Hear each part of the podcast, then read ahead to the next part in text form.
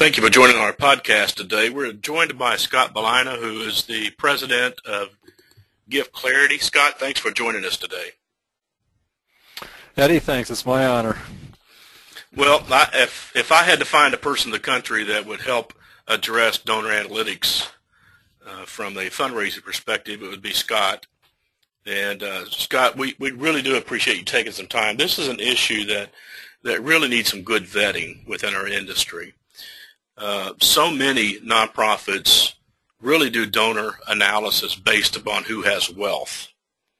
And I want to ask you if you think that's the best approach. Well, uh, no, I don't, Eddie. Um, there are uh, several limitations that we at Gift Clarity see with um, approaching fundraising from that perspective.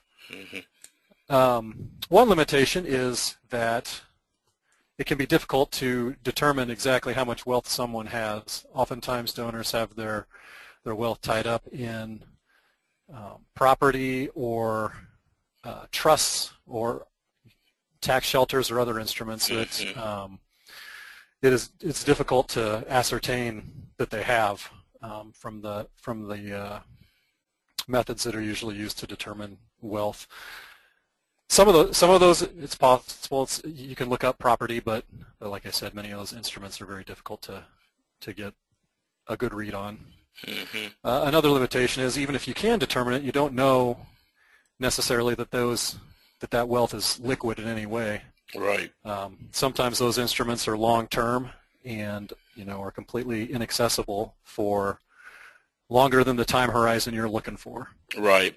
You know, when I when I first got into fundraising, Scott, I chased every expensive car and every expensive garage, thinking I would find wealth, and what I often found was debt. That's right. And and the folks that often gave the largest gifts lived very modestly. And so, what is the best approach to analyzing a donor? Well, at Gift Clarity, we feel that the best approach is building long-term relationships with those with your donors, mm-hmm. and that uh, in doing so, you will develop a strong connection between your organization and those donors, and that when they are ready to give and are looking to give, they're going to look to you. Mm-hmm. Now, are are there you know are there some basic characteristics, Scott, or uh, some lifestyle that's lifestyles that indicate a propensity to give, or is it we just guessing? No, we have uh, uh, we do our own sort of analytics that are different from the um, wealth assessments that are that are so common, mm-hmm. and the the the characteristics that we look at are fall, fall into a few different categories. We we do look at some demographic um, items like birth date and, and, gender and marital status, that sort of thing. Um, we look at how close a, a, specific donor may be to your organization. Do they volunteer? Are they a member of your board? What is their giving history to your organization, not overall? Mm-hmm. And then we also have, uh, we also look at several characteristics that could be boiled down to how conservative they are with their wealth. Mm-hmm. Like you said earlier, uh, you chased expensive cars and a lot of times you found debt. Well, we, we look at a, few, a couple of the characteristics that are a good example here would be how long uh, a, a, donor has owned his or her car or how long he or she has owned uh, their house or if they have a second house, those sort of things um, that sort of indicate whether they're conservative and they plan for the future or whether they are people who have more of a tendency to spend in the here and now. Mm-hmm. That's interesting. Are there some, you know, are there some lifestyle situations that show a high propensity? Like, does it help if they're single, never married, without children? I mean, is there a high percentage of those who give? It definitely, that, that's definitely another characteristic. Mm-hmm. Um, the reason being that the fewer potential heirs, like you're talking about children, if, if a donor does not have uh, a lot of potential heirs to give their money to, they'll, you know, when they when they pass away, they will have. Uh, you're more likely, if they've got a strong connection to your organization, to receive some of that estate. Mm-hmm. You know, it sounds like, from what you're describing, is that the most important ingredients to being successful is how successful you build relationships. Is that what you're suggesting? That is absolutely what I'm suggesting. Hmm. That, that is that is the whole core philosophy of gift clarity Hmm. is determining which donors uh, are most likely to to have a connection to your organization and then building those relationships. Hmm. we look at we look at those relationships as an investment in the future of your fundraising organization. The more people you bring close, uh, the better, you know, the larger the pool that you have to draw from down the road. That's so true, isn't it?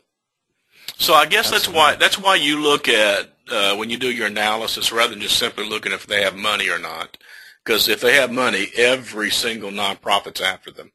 Donors get asked from uh, the same organizations. But it sounds to me, Scott, what you're describing is a person who's a cautious, deliberate accumulator of wealth who really analyzes, and they don't make, so much make gifts as they make investments. Is, is that right? That is absolutely correct. Yes, and what, to your to your point uh, previously there, that's that's absolutely another limitation in the in the wealth analysis, which is that just because a donor has a lot of wealth doesn't mean they want to give it to your organization. hmm And as you said, if if they have a lot of public wealth, then uh, everybody's going to know it, and they're going to have a lot of people tugging at them from all different angles. Um, whereas, if you are approaching a strategic donor who wants to, uh, who feels a connection with your organization, and then also wants to invest, as you say, because they believe that your organization is the best place uh, for their for their donation, the place where it will have the biggest impact. Well, I tell you, Scott, I, I, I really respect what you've done. Um, Scott is incredibly bright, and eh, while that's really important, he also has a really good heart. And Scott, we appreciate you spending some time with us today. If someone wants to reach out to you, what's the email address they can uh, reach you, or would you rather give a telephone number? What's the best way to reach out to you? If anybody has any questions, the best way to reach out to me would be at email, and my email address is simply scott at gift, giftclarity.com. Okay, Scott, thank you for your time today. Uh, been very insightful, and I really would encourage everyone to, if they haven't done so thus far, to look up Gift Clarity, and that email address, I mean the uh, website address is giftclarity.com, is it not?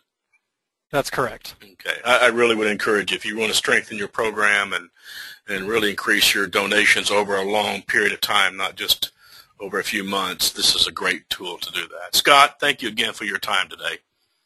Eddie, it was my pleasure. Thank you so much for the opportunity to talk to you for a few minutes here. Great job. We appreciate your work. Thank you very much.